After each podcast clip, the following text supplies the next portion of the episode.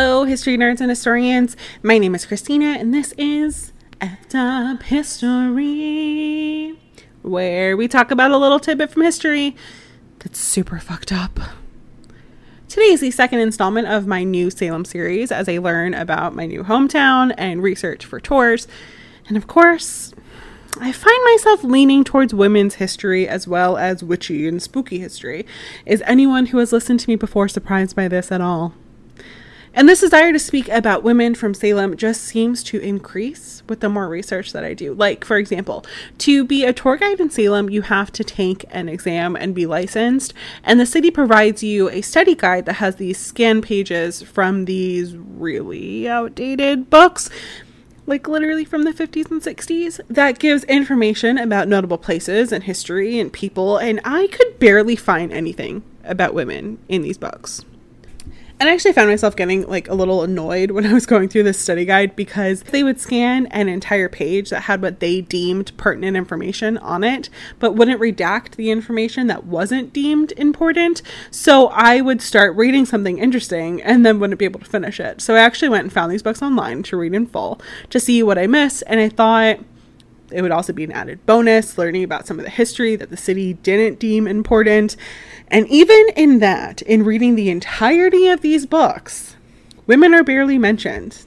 If women are mentioned, it's usually only like in passing as a reference to their husbands, like Nathaniel Hawthorne lived here with his wife Sophia, or saying that like certain women were in town, like Mister So-and-so went to go see Jenny Lind in Boston. Even though these women may have done amazing things themselves, and partially because I was getting annoyed, but also out of pure curiosity, I went to the index and went through and like physically counted the women mentioned in one of these books. And in over five hundred names mentioned, only thirty-two of them were women. And five of those were only Missus Husband's name. And that's fucked up. And here at F'd Up History, we like to bring light to people who society may have forgotten or overlooked, even if those people are half of the population. And I know some of you who may not be as interested in women's history as me, and obviously not as like passionate about it, uh, and only want to listen to my sarcastic social commentary, might be thinking, well, Christina, maybe women just didn't do that much back in the day in Salem. And to that, I say, I found quite a few women so far who were amazing and influential, not only to Salem's history, but to U S history as a whole. And quite a few of them happened before these now outdated books were written. So I decided that my tour angle is a Women and Witches History Tour, where we talk about notable women in Salem's history, the history of witchcraft, and then, of course, the Salem witch trials. I'm planning on offering another tour option as well, but we'll talk about that in another episode. And you all, my amazing history nerds and historians, will get to hear about these stories first. So with this Women and Witches History Tour in mind, today we're going to talk about Charlotte Forten. Now, before we begin, I do want to just say that there are times when I'm going to be quoting people directly or referring to our organization that may have words that would today be considered derogatory or racist, but I just wanted to specify that I'm not trying to be offensive in any way, but schools like the Preparatory High School for Negro Youth was actually named that. It's not me calling Black youth a derogatory term, it was just the socially acceptable term for that time, and to not call these schools what they actually were, or to like change the words that were spoken by people of color when referring to their situation and standing in life, and sort of whitewashing everything, is way more offensive in my opinion. So anyway, sit back, relax, and practice your oh good god what the fuck faces.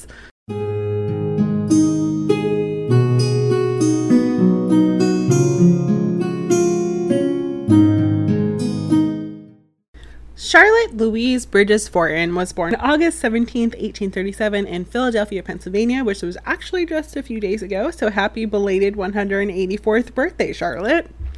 Her father was Robert Bridges Forten, and her mother was Mary Virginia Wood. Robert was born a free Black man in Philadelphia, and Mary Virginia was actually born into slavery in North Carolina. She was freed in eighteen thirty-two with her mother and sisters and relocated to Philadelphia, where she later met Robert, and they got married in eighteen thirty-six. Charlotte was born, as I said already, in eighteen thirty-seven, and unfortunately Mary died in eighteen forty when Charlotte was only three. Charlotte spent the rest of her childhood with her grandmother and aunts on both sides helping raise her, along with her father, so she still had a significant maternal presence in her life, but she definitely had this kind of hole in her heart where her mother could be, and she wrote about it a lot later in some like further poetry. Charlotte's grandfather was a really interesting man named James Forten, and although this episode is about Charlotte, we need to talk about how amazing this man and some of the other people in her life are first, to show her roots and what helped contribute to the kind of person she was. And I just love James Forten. Like, he's getting up there with Mary Ellen Pleasant, guys. So James Forten was born in seventeen sixty-six in Philadelphia, Pennsylvania, and was born a free black man and was educated in a Quaker school for black children. I'm almost positive that I did mention this when we spoke about Mary Ellen Pleasant before, who is still one of my favorite people to date, but the Quakers were some of the first abolitionists in the country. James's father died when he was relatively young, so James started supporting his family by working odd jobs around the town, and during the Revolutionary War, at only fifteen years old, he volunteered to be a powder boy on a privateer ship, which is just a really fancy name for a pirate ship. More specifically, a legal pirate ship. So the government, not just in the colonies, but in other countries as well, would legalize piracy during war times or times when it seemed like war was imminent. Sort of like a rogue navy. During the Revolutionary War, James was actually captured and imprisoned for seven months by the British, but this didn't make him dislike the British because he actually moved to England for about a year after the war. But the call of a brand new country that was seeming to struggle when it came to racial equality made him move back to Philadelphia, where he continued working with ships. He eventually got an apprenticeship as a sailmaker under a man named Robert Bridges, which he later named one of his sons after.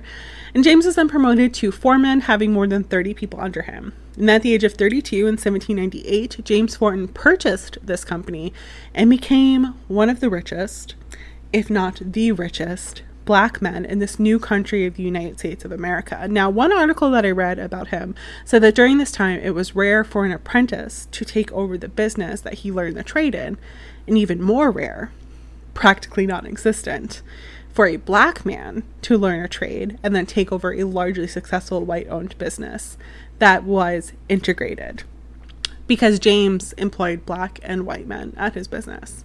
He also perfected a sail with this company that allowed ships to maneuver easier and sail faster, and accumulated a wealth of anywhere from one hundred thousand dollars to three hundred thousand dollars, depending on what sources you read, which in the year eighteen hundred would be equivalent of over three hundred to six hundred million dollars today, if my calculations are correct, but you all probably know by now, I hate math. Now, while some people would take this money and buy a giant house and never work another day in their lives and con- or concern themselves with the outside world, James gave back to the community. He purchased slaves' freedom, he opened a school for black children, contributed money to known large abolitionists during this time, and his home located at three thirty-six Lombard Street was a stop on the Underground Railroad. He was very involved in politics and wasn't afraid to speak out for the cause. He also spoke out a lot against some of the abolitionist ideals of the time, because there was this ongoing argument by the American Colonization Society that slavery should be abolished. Yay! And all of the freed slaves should be sent to Liberia because they were only fit to either be servants in America or barbarians in Africa, which was not yay. And James stood up to them and argued that biologically we're all the same species, and a white man and a black man could both be educated and business owners and positively contribute to society, as he stood there in front of them, an educated free black man pre-Civil War. Like, look in my eyes and tell me I don't contribute to society and that I only belong in Africa or as a fucking servant. I'll wait, American Colonization Society. He wrote in one pamphlet, quote, "Has the God who made the white man and black left any record declaring us as a different species? Are we not sustained by the same power, supported by the same food, hurt by the same wounds, wounded by the same wrongs, pleased with the same delights, and propagated by the same means? And should we not then enjoy the same liberty and be protected by the same laws? And the American Colonization Society was like, no, no, no, but you are such a leader and an influence, and people will listen to you. You could be the king of Liberia. Isn't that what you want? Don't you want to be a fucking king? And he responded that he would rather stay James Forten, sailmaker in Philadelphia, than enjoy the highest offices and the gift of their society, and that although their ancestors were brought to America against their will, they should be able to stay and prosper in the land that was built on the blood and sweat of their people, and to be told to go back where he came from, when he was born in America, and his father was born in America, and his father's father was born in America, was nonsensical, because his people, his family, had not been in Africa for over a hundred years at this point. America is his home, and he and all of the other people of color deserve to be there as much as the white people, and he gathered together a whole group of black men who protested the American Colonization Society. Some historians call James Forten the first true abolitionist in America, and he continued to fight this fight until his death in eighteen forty-two, where he had one of the largest funerals in the history of Philadelphia even today. In addition to black rights, James was also a feminist and used his money in support of the women's rights movement with his wife, Van Deen. James's daughter, or also Charlotte's aunt, Harriet, met Robert Purvis, who was also really influential in the abolitionist movement and an advocate for the women's rights movement, serving as the vice president of the Women's Suffrage Society, and was also a stop and safe house on the Underground Railroad. Charlotte's grandmother Van Deen and her aunts Harriet, Margaretta, and Sarah all were heads of the women abolitionist movement and founded free private schools for black children in Philadelphia. And her father, Robert, was also a sailmaker and abolitionist like James, and became a recruiter in Maryland during the Civil War, where he came down with erysipelas, which is a skin infection, and when he died from that in eighteen sixty-four, he was the first black man in America to be buried with full military honors. So with all of this in mind, it is no wonder that Charlotte was bound to do amazing things. Charlotte was a relatively sickly child, and that followed her into adulthood. She often had what they called lung sickness, which could have been really bad asthma, or she could have been especially susceptible to bronchitis or pneumonia. She may have even had a minor case of tuberculosis, or what they would have then called consumption, that had lasting bronchial effects. So she didn't go out much as a child, and her sickness, in addition to her father not wanting her to attend segregated public school, meant that she was privately tutored as a child. Robert wanted her to receive an equal education opportunity that she wasn't going to get in Philadelphia, so he sent her to Salem, Massachusetts in eighteen fifty-four when she was sixteen years old. Salem during this time had a large free black community, and the schools were integrated, which was really cool to read and learn about, because I grew up in the South, and all I heard about growing up was how everything was segregated, and Brown versus Board of Education, and the Little Rock Nine, and Ruby Bridges, and Martin Luther King Junior, and Malcolm X, and how integration was such a big deal, and that so many people fought for and lost their lives for in the South. And while that is still true, one hundred percent, I assume that's how it was in the entire country. So to read that Charlotte came to Salem and attended an integrated school pre-Civil War when slavery was still rampant in the South was incredible to read.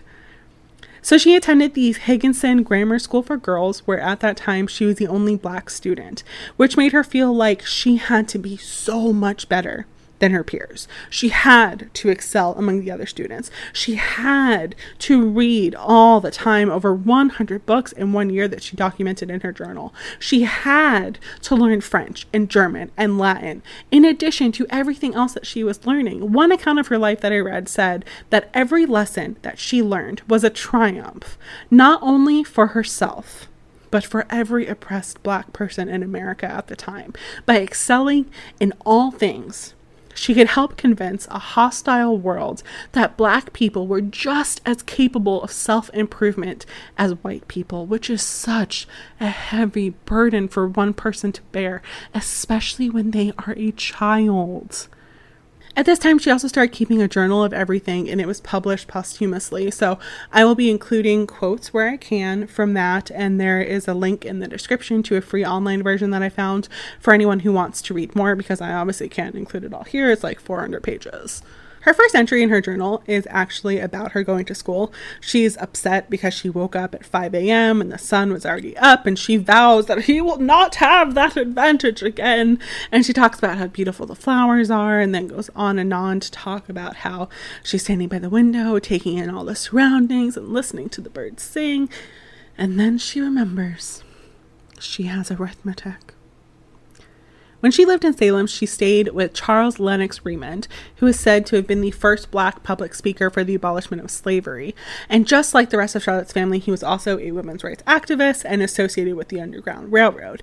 His sister, I think, might get her own episode um, because she's also really amazing. And her name is Sarah Parker Remond, so just stay tuned for that. But she was surrounded by really awesome and influential people in Salem as well.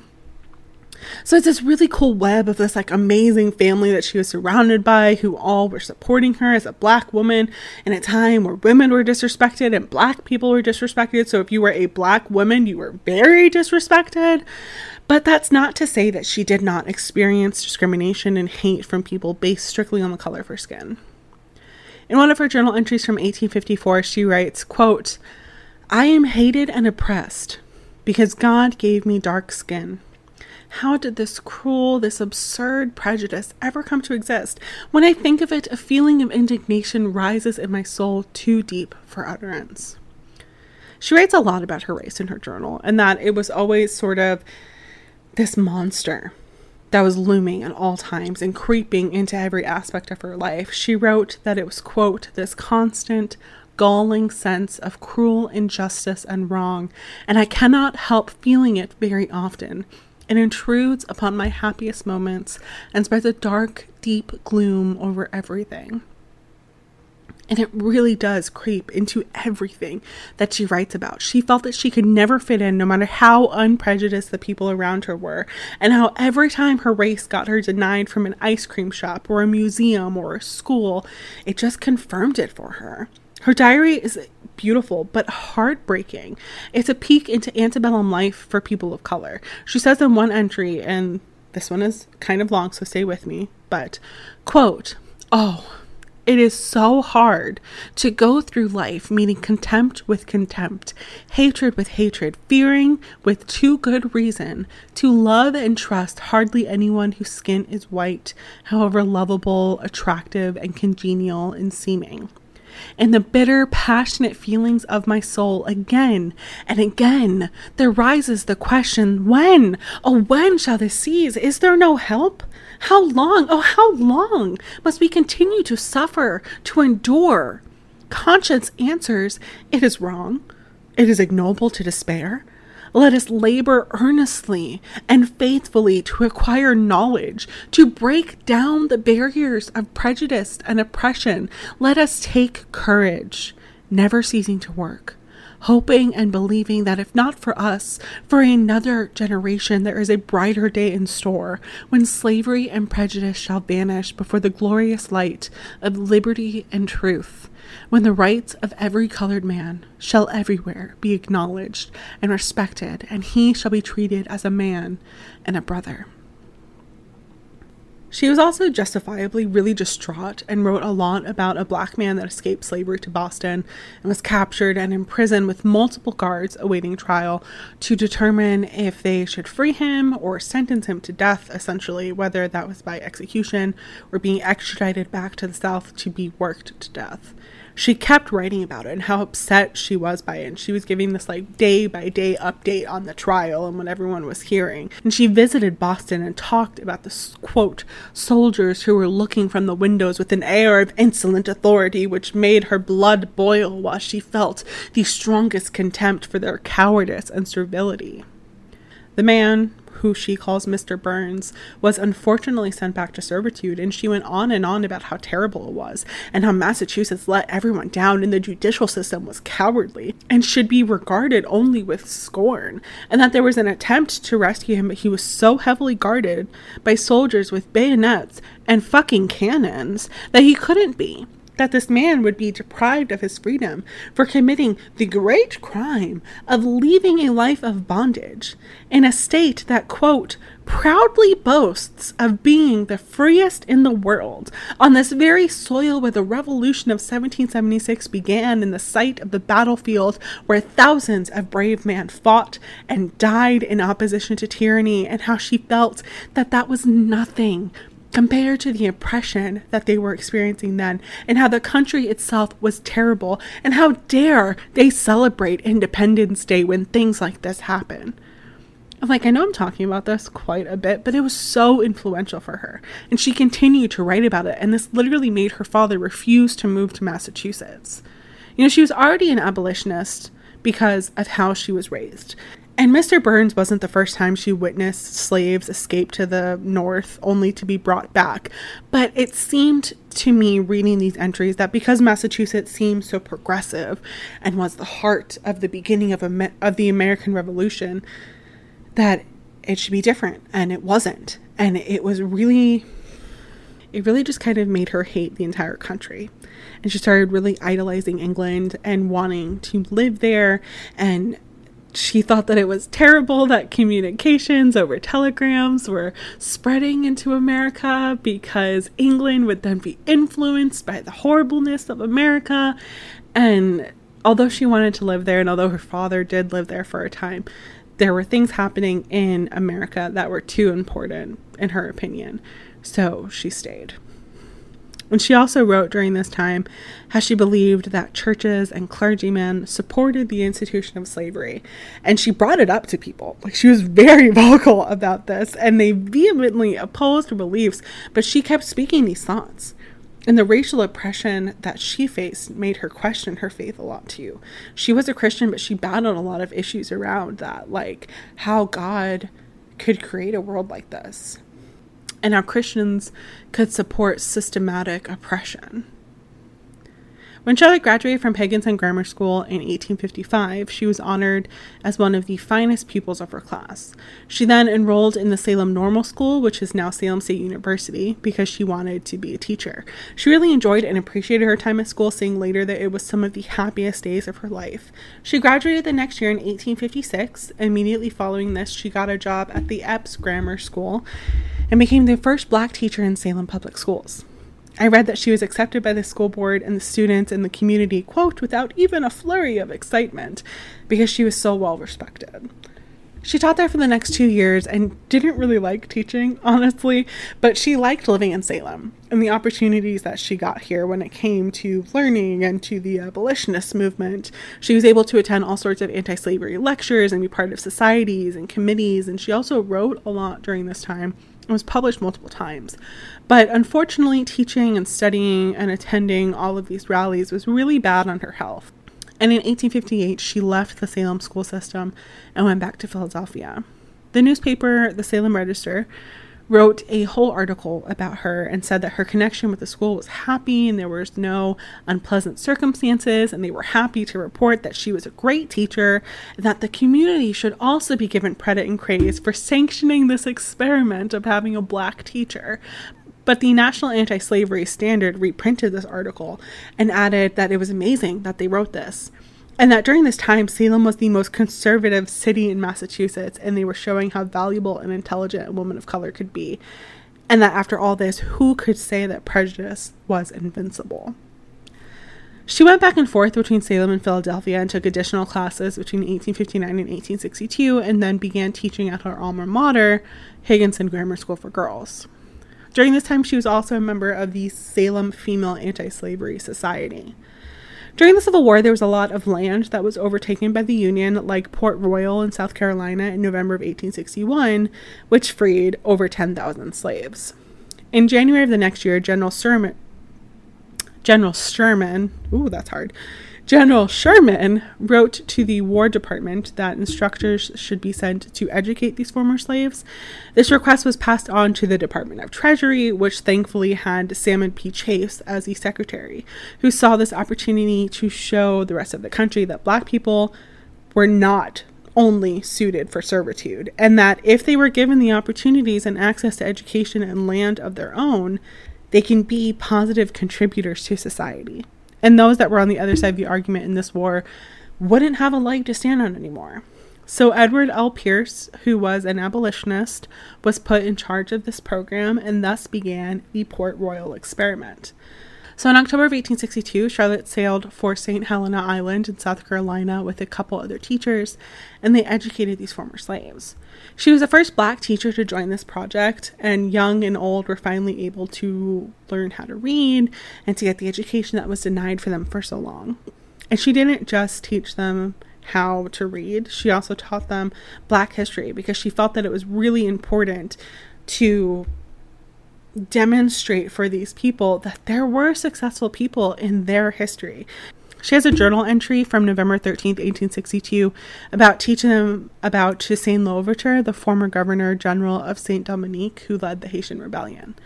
But the unfortunate thing for Charlotte is that she didn't really fit in with any part of society there. She was in an authority position with white teachers, but was still on the receiving end of a lot of discrimination.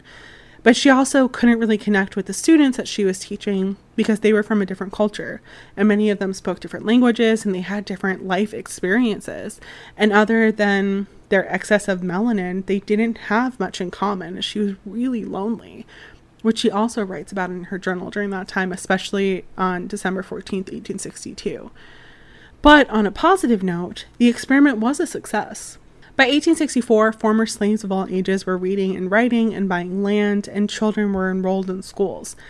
So in eighteen sixty-four, when she left Saint Helena because of health issues, she left knowing that she did good, and that she helped prove that what her grandfather was fighting for decades before, and what she was trying to prove to herself and the world, that unlike what society was trying to say, a black person was capable of self-improvement and being successful.